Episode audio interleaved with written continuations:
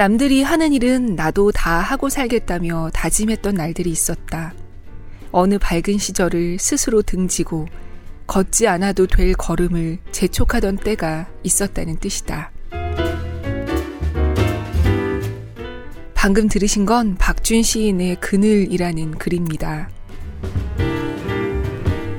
안녕하세요. 골라드는 뉴스룸의 일요일 책방 북적북적입니다. 저는 보도국 문화과학부 조지현 기자입니다. 지난주에 제 순서였는데 인사를 못 드렸어요. 죄송합니다. 인후염으로 목소리가 완전히 전혀 안 나오는 진기한 경험을 했거든요. 목이 쉬거나 뭐 목소리가 변화한 적은 있어도 목소리가 전혀 안 나온 건 저도 태어나서 처음이었거든요. 그래서 그 전에 북적북적에서 가끔 소설을 읽을 때마다 천의 목소리를 갖고 싶어요. 이렇게 말씀드렸었는데 천의 목소리도 다 필요 없고 그냥 평범한 제 목소리 하나 건사하는 것도 얼마나 중요한 일인지 새삼 깨달았습니다. 목소리가 조금씩 돌아왔지만 아직 완전히 정상은 아니어서 병원에서 목을 아껴 쓰라고 했는데요. 그래서 꼭 해야 되는 말만 하고 있어요. 중요한 메시지가 있어서가 아니라 별 내용 없는 것 같은 그런 쓸데없는 잡담이 일상을 매끄럽게 굴러가게 한다는 걸 요즘 실감하고 있습니다. 네, 어, 쓸데없는 얘기는 여기까지 하고요. 얼른 본론으로 들어가겠습니다. 앞서 들으셨듯이 오늘은 박준 시인이 새롭게 내놓은 산문집을 갖고 왔어요. 제목은 운다고 달라지는 일은 아무것도 없겠지만. 낭독을 허락해 주신 난다 출판사 그리고 박준 시인님께 감사드립니다. 이 책은 표지가 워낙 눈길을 확 사로잡기 때문에 서점에서 보셨다면 한 번쯤 집어들게 되는 책입니다. 박준 시인은 앞서 시집 당신의 이름을 지어다가 며칠은 먹었다로 이름을 알렸고 매우 큰 사랑을 받았죠. 이 책이 시집으로서는 굉장한 부수인 팔만 사천 부가 팔렸다고 해요. 이번 산문집은 당신의 이름을 지어다가 며칠은 먹었다 이후에 오 년 만에 내놓은 책입니다. 먼저 산문 한 편을 읽어볼게요.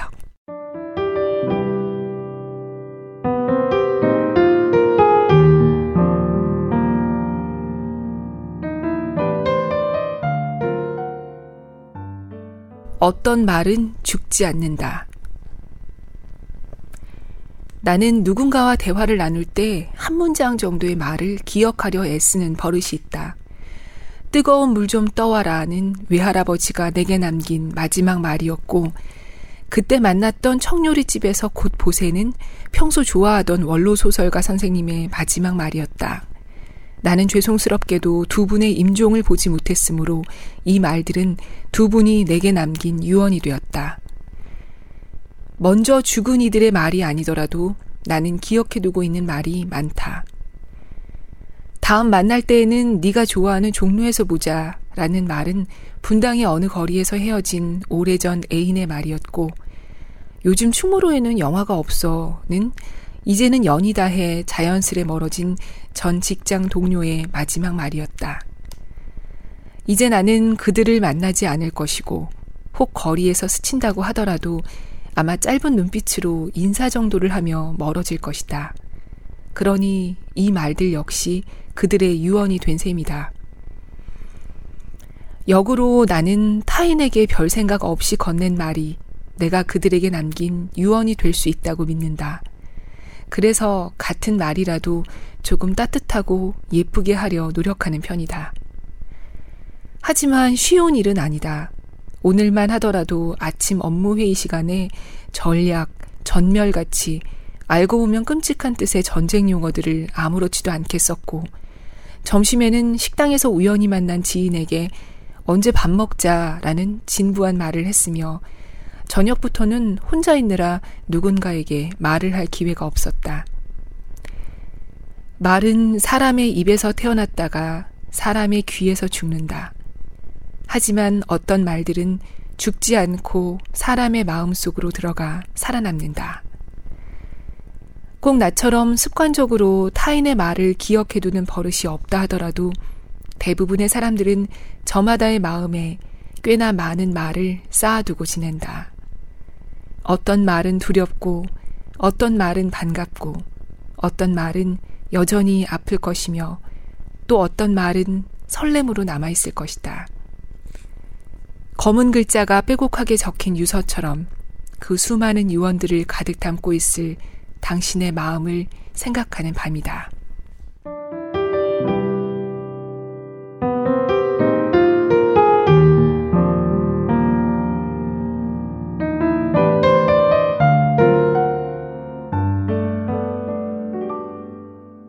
네, 잘 들으셨어요. 이번엔 아주 짧은 한 편, 저는 시라고 생각했는데 이어서 들어보세요.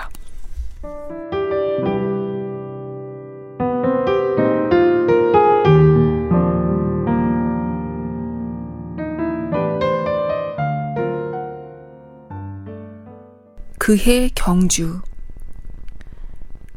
어느 커다란 무덤 앞에서 당신이 내 손바닥을 펴더니 손끝을 세워 몇 개의 글자를 적어 보였다. 그러더니 다시 손바닥을 접어주었다. 나는 무엇이 적힌 줄도 모르면서 고개를 한참 끄덕였다.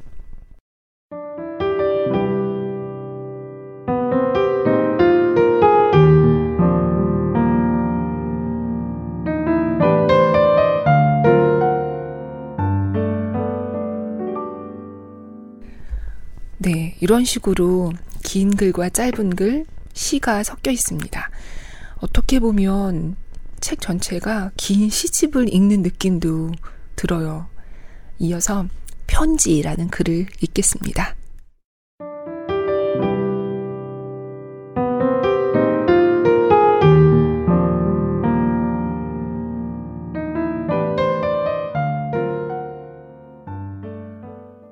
편지. 손편지를 주고받은 지가 오래다. 가장 최근에 받은 편지는 지난 봄 샌프란시스코에서 신혼여행을 보내고 있던 새신랑에게서 온 것이었다. 사랑하는 시인께로 시작되어 여기에 와서 다른 사람들의 삶을 보고 있자니 그저 어디에서건 사라지는 게 답답하고 또 좋습니다. 여백이 많지 않습니다.로 끝맺는 짧은 편지였다. 하지만 그 편지가 내게 도착했을 무렵 그는 다시 서울에 돌아와 있었으므로 답서를 보내지는 못했다. 몇 해 전 누나를 사고로 잃었다. 그때 왜 그랬는지 몰라도 나는 그녀가 살던 오피스텔을 쫓기듯이 며칠 만에 서둘러 정리했다. 키타로라는 이름의 러시안 블루 고양이는 누나의 친구가 데리고 갔고 가방과 옷은 태웠으며 책은 버렸다. 한 달에도 몇 번씩 해외를 나다니던 직업 탓에 희귀하거나 고가인 물건들이 많았지만 당시 내 눈에 그런 것들이 아깝게 들어올 리가 없었다. 하지만 단 하나도 버리지 못한 것이 있었으니 그것은 그녀가 이제껏 받은 편지였다. 십 년은 더 되어 보이는 운동화 상자 몇 개에 그녀가 평생 받은 편지들이 가득 들어 있었다. 봉투에 우표가 붙거나 소인이 찍힌 것보다는 편지지를 딱지 모양으로 만들거나 노트 같은 것을 찢어 접어놓은 것들이 많았다. 쪽지처럼 짧은 내용도 있었고 두루마리 화장지에 작은 글씨로 적힌 긴 편지도 있었다. 나는 편지들이 궁금해 손에 잡히는 대로 펼쳐보았다. 한참을 읽어보다 조금 엉뚱한 대목에서 눈물이 터졌다. 천구백구십팔 년 가을, 여고 시절 그녀가 친구와 릴레이 형식으로 주고받은 편지였는데 오늘 점심은 급식이 빨리 떨어져서 밥을 먹지 못했어 라는 내용이 적혀 있었다. 이미 이 세상에 없는 사람이 십여 년 전 느낀 어느 점심의 허기를 나는 감당해낼 재간이 없었다. 그것으로 편지 훔쳐보는 일을 그만두었다. 삶을 살아오며 타인에게 욕을 듣거나 비난을 받은 적이 간혹 있었다. 서로 오해가 쌓여 그런 적도 있었고 물론 내가 명백하게 잘못한 일도 많았다. 분명한 것은 내가 들었던 욕이나 비난들은 대부분 말로 들었다는 것이다. 그러다 오해가 풀리거나 화가 누그러졌을 때 종종 상대에게 사과를 받기도 했는데 곰곰 생각해보면 이러한 사과는 말보다 글을 통해 받는 경우가 많았다. 아무리 짧은 분량이라도 사과와 용서와 화해의 글이라면 내게는 모두 편지처럼 느껴진다. 어떻게 살아야 할지, 어떠한 양식의 삶이 옳은 것인지 나는 여전히 알지 못한다. 다만 앞으로 살아가면서 편지를 많이 받고 싶다. 편지는 분노나 미움보다는 애정과 배려에 더 가까운 것이기 때문이다. 편지를 받는 일은 사랑받는 일이고 편지를 쓰는 일은 사랑하는 일이라고 생각하기 때문이다. 오늘은 늦은 답서를 할 것이다. 우리의 편지가 길게 이어질 것이다.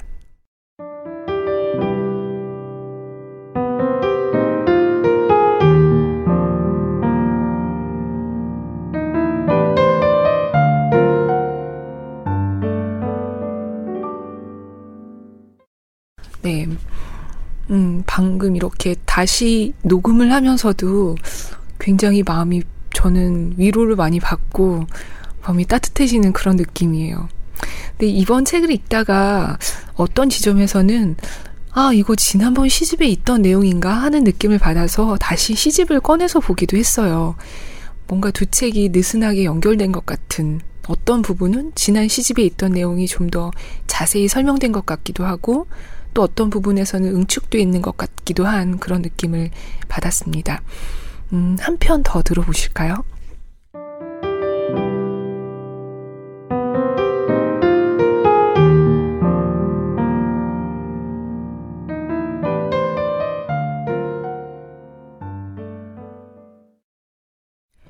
울음. 사람을 좋아하는 일이 꼭 울음처럼 여겨질 때가 많았다. 일부러 시작할 수도 없고 그치려 해도 잘 그쳐지지 않는, 흐르고 흘러가다 툭툭 떨어지기도 하며.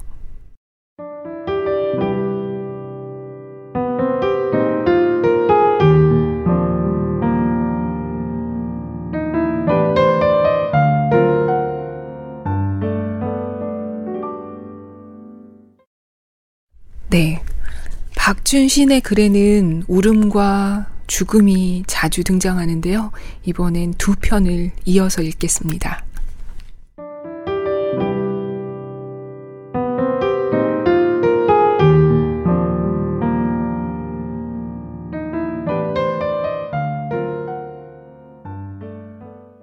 아침밥. 나는 죽은 사람들이 좋다. 죽은 사람들이 괜히 좋아지는 것도 병이라면 병일 것이다. 한편으로는 이 세상에 살아있는 사람의 수보다 세상을 떠난 사람들의 수가 더 많으니 이것은 당연한 일이라는 생각도 든다. 어찌되었든 다시 태어날 수 있다면 나보다 먼저 죽은 사람들과 모두 함께 다시 태어나고 싶다. 대신 이번에는 내가 먼저 죽고 싶다. 내가 먼저 죽어서 그들 때문에 슬퍼했던 마음들을 되갚아주고 싶다. 장례식장에 들어서면서부터 눈물을 참다가 더운 육개장에 소주를 마시고 진미채에 맥주를 마시고 허정허정 집으로 들어가는 기분, 그리고 방문을 걸어 잠그고 나서야 터져나오던 눈물을 그들에게도 되돌려주고 싶다. 그렇게 울다가 잠들었다가 다시 깨어난 아침, 부은 눈과 여전히 아픈 마음과 입맛은 없지만 그래도 무엇을 좀 먹어야지 하면서 입안으로 우겨 넣는 밥, 그 따뜻한 밥 한 숟가락을 그들에게 먹여주고 싶다.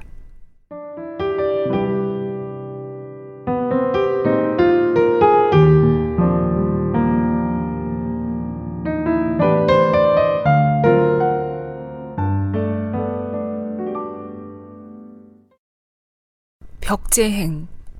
오래 살던 동네 근처에 화장터가 있었다.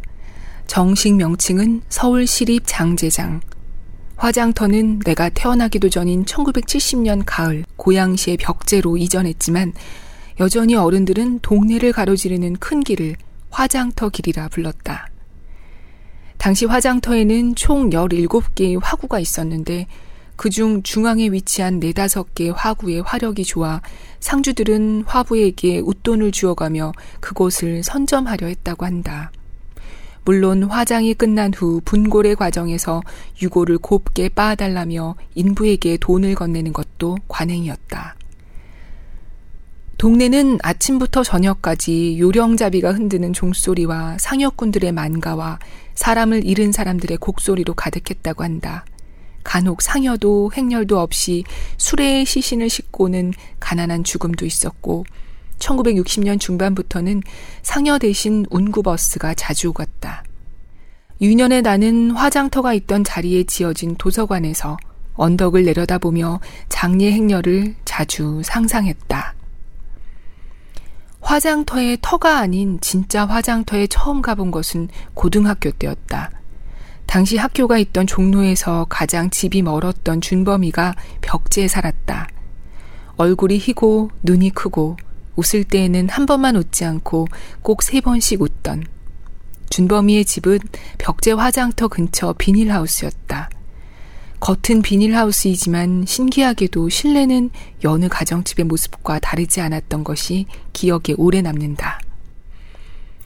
준범이와 헤어지고 다시 집으로 돌아오는 길, 나는 화장터 앞 정류장에서 버스를 기다리다 말고 언덕을 올라 주차장을 지나 건물 안으로 들어가 보았다. 대리석으로 지어진 그곳에는 스무 개가 넘는 화구가 있었다. 사람들은 아무 곳에서나 담배를 피웠고 아무 곳에서나 울고 있었다. 지하 식당에는 우거지탕을 먹는 사람들이 있었고, 화장을 마친 한 무리의 사람들이 버스를 타고 떠나는가 싶더니 곧 다른 버스에서 눈이 부은 사람들이 쏟아져 내렸다. 이 글을 쓰면서 그 시기에 일기장을 펴보았는데 내가 화장터에 간 날은 이천 년 사월 오일이었다. 만약 다시 벽제에 가게 된다면 그것은 최대한 아주 먼 미래였으면 한다 라는 문장이 있었고, 그래도 사람의 마지막이 크고 두꺼운 나무로 만들어진 관과 함께한다는 사실이 다행스럽다 라는 문장도 있었다. 하지만 그때의 희망과는 달리 나는 그리 머지않은 미래에 벽제로 가야 했다. 슬프지만 앞으로도 몇 번은 더 가야 할 것이다. 그래도 어느 깊은 숲에서 잘 자란 나무 한 그루와 한 시절을 함께했던 사람들의 슬픔 속에 우리들의 끝이 놓인다는 사실은 여전히 다행스럽기만 하다.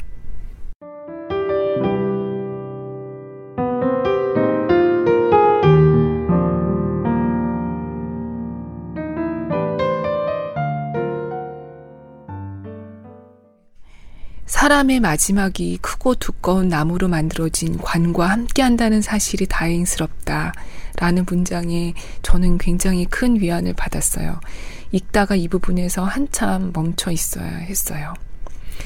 어, 박준 시인은 지방으로 떠나서 여관을 잡고 이렇게 글을 쓰는 경우가 많다고 해요.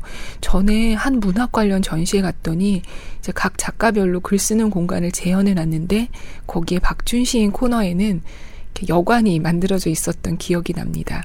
서울 태생이라서 각 지역을 가보는 게 좋다고 하는데요. 다음 글은 시인의 그런 생각이 담겨 있는 것 같아요.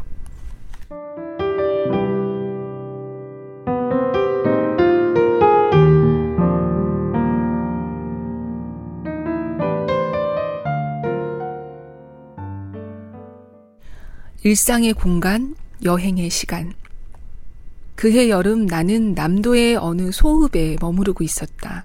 나는 그곳에서 목표했던 분량만큼 글을 쓰기 전까지는 집으로 돌아가지 않겠다고 마음먹었다. 타지에 왔다고 해서 평소 안 써지던 글이 갑자기 잘 써지는 것은 아니었다. 게다가 나는 그곳에서 글을 쓰는데 골몰하는 대신 낯선 환경을 경계하고 그에 적응하느라 분주했다. 또 그곳에서 만난 새로운 것들 가운데 내가 좋아할 만한 것들을 찾아내고 싫어하는 것들로부터 애써 마음을 피해 다니느라 대부분의 시간을 흘려보냈다. 나는 그곳에서 한 끼에 반찬을 아홉 가지나 주는 시외버스 터미널 근처 식당과 그 식당의 할머니를 좋아했다. 사이다 버튼을 눌러도 콜라가 나오는 느티나무 아래 음료 자판기를 좋아했고, 바로 옆 이백 원짜리 일반 커피와 삼백 원짜리 고급 커피의 맛이 전혀 다르지 않은 커피 자판기도 좋아했다. 반면 그 식당에서 며칠씩 외상을 하고 값을 치를 때마다 꼭 이삼천 원씩 돈을 헐어내는 한 중년의 남자를 싫어했다. 하루 종일 흰 개를 묶어두면서도 물그릇을 자주 마르게 두는 느티나무 옆 카센터 주인을 싫어했다. 그는 주로 건물 안에 있다가 카센터로 들어오는 차를 보고 흰 개가 짖으면 밖으로 나오곤 했는데 반려동물에 대한 의식은 고사하고 동업자에 대한 예의도 없는 사람이었다. 내가 그곳에서 가장 자주 한 일은 걷는 것이었다. 밥을 먹고 걸을 때도 있었고 끼니를 거르고 걸을 때도 있었다. 볕을 맞으며 걸었고 비가 오는 날에도 걸었다.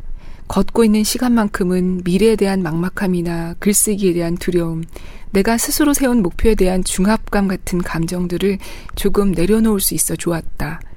대신 발이 아프다, 목이 마르다, 버드나무는 수피의 색이 유독 진하다 같은 직관적인 생각들을 자주 했고, 오래전 내가 누군가에게 했던 허언들을 되새기거나 보고 싶은 사람을 두어쯤 떠올려 보기도 했다.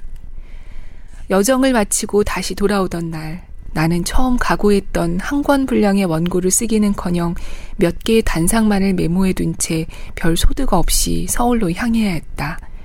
다만 달라진 것이 있다면 낯설기만 했던 그곳의 풍경과 사람들이 더없이 친숙해졌다는 것, 얼굴과 목이 많이 탔다는 것, 그리고 평소 지겹고 답답하기만 했던 원래 내 삶의 일상과 거처가 조금 그리워졌다는 사실이었다. 일상의 공간은 어디로든 떠날 수 있는 출발점이 되어주고, 여행의 시간은 그간 우리가 지나온 익숙함들을 가장 눈부신 것으로 되돌려 놓는다. 떠나야 돌아올 수 있다.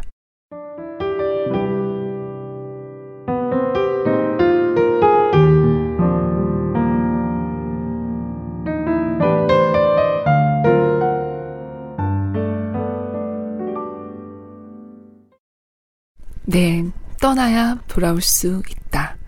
여기 실린 글들이 지금 듣고 계시듯이 다 길지가 않아요. 그런데 퇴근하고 집에 돌아와서 잠들기 전에 한두 편씩 아껴 읽는 게 저는 그렇게 좋더라고요. 마지막으로 우산과 비라는 글을 읽겠습니다.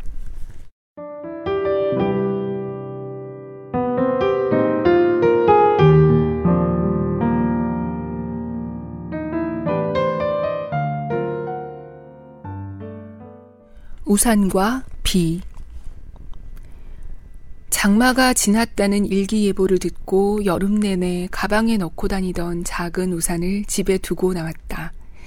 시내 우체국에 갔다가 다시 집 근처에서 몇 개의 일을 더 보고 돌아오는 길, 보기 좋게 비를 만났다. 이런 사소한 불운쯤은 이제 내 생활의 일부라는 생각도 들었고, 무엇을 타기에는 애매한 거리라 그냥 걷기로 했다. 빗줄기는 생각보다 드세졌다. 아니, 세상이 끝날 것처럼 내렸다. 처음에는 비를 조금이라도 덜 맞아볼까 비닐 소재의 가방을 머리에 이어보기도 하고 길가를 두리번거리며 어디 쓸 것이 없나 찾아보았다. 하지만 금세 내 몸은 더 젖을 것도 없이 흠뻑 젖었고, 나는 비를 피할 생각을 그만두고 그냥 걷기로 했다. 고민할 필요가 없을 만큼 비를 맞은 것이 차라리 후련했다. 그 즈음 나에게는 온통 마음을 쓰며 고민해도 잘 풀리지 않던 일이 하나 있었다.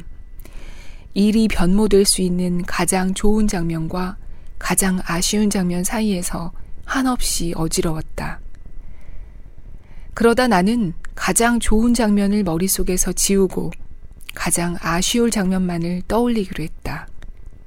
한참을 그러다 보니 그것이 꼭 아쉬운 것만도 아니라는 생각이 들었다. 빗길을 걸으며 우산을 가져오지 않은 것에 대한 후회도 잘 접어두었다. 어차피 우산으로 막을 수 있는 비가 아니었기 때문이다. 비는 더 쏟아지는데 자꾸 웃음이 났다.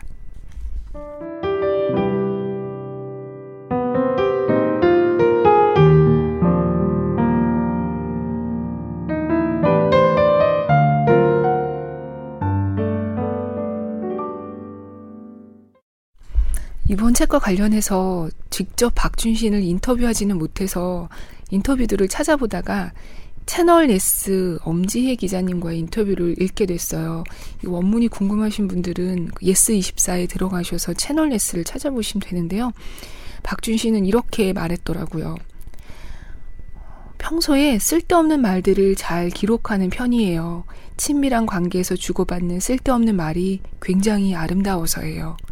친밀한 관계일수록 쓸데없는 이야기의 비율이 높아지잖아요. 해도 되고 안 해도 그만인 이야기. 가장 아름다운 말들은 여기에서 나오는 것 같아요. 그리고 그 앞서 낸 시집이 굉장히 큰 인기를 끈 데 대해서는 또 이렇게 말했습니다. 어떻게 생각해보면 문학이 가진 큰 힘 중 하나가 아무리 성공해도 삶이 달라지지 않는 게 아닐까 싶어요. 언뜻 저주 같지만 가장 큰 축복일지도 몰라요. 삶이 달라지지 않으니 사람도 달라지지 않고 안하무인이 될 수 없는 거죠. 물론 사람이 좋게 변하면 다행이지만 안 좋게 변하는 경우도 많잖아요. 문학은 너무 다행인 게 달라지지 않아요. 제 일상도 그래요. 아침에 지각할까 걱정하면서 헐레벌떡 뛰어나와야 해요. 타인들의 눈치를 보며 관계를 유지하고 틈이 날 때 시를 써야 하고요. 산문집이 어떻게 잘 팔린다고 해도 전 달라지지 않을 거예요. 저는 이게 좋은 것 같아요. 네, 이렇게 인터뷰에서 말을 했더라고요. 그리고 이 기자가 어, 어떤 독자들에게 이번 책이 가 닿으면 좋을까요? 이렇게 묻자 작가는 이렇게 답했습니다. 목소리가 작은 사람요. 실제적인 목소리가 아니라 내 의견은 분명하지만 그 분명함을 전하지 못해서 그냥 품고 있는 사람요. 이 책이 그분들에게 위로나 힘이 될 수는 없겠지만요. 어, 말하지 않고 넘어간 것에 대한 장점도 있거든요. 아무리 발버둥 쳐도 달라지지 않는 세상이 분명 존재하잖아요. 열심히 노력해도 안 되는 것들이 있는데요. 그럴 때 전 생각해요. 달라지지 않을 줄 알았지만 그냥 한 거야. 달라질 걸 기대하지 않고 하는 일들이 많아졌으면 해요. 네, 어, 목소리를 품고 있는 목소리가 작은 북적북적 청취자분들에게 추천하는 책 운다고 달라지는 일은 아무것도 없겠지만 입니다. 어, 참 이 책 제목 운다고 달라지는 일은 아무것도 없겠지만 이라는 표현은 책 속에 등장해요. 오늘 읽지는 않은 부분인데 고아라는 글의 마지막 단락입니다. 음, 이걸 읽으면서 오늘 북적북적은 마치겠습니다. 오늘도 들어주셔서 감사합니다.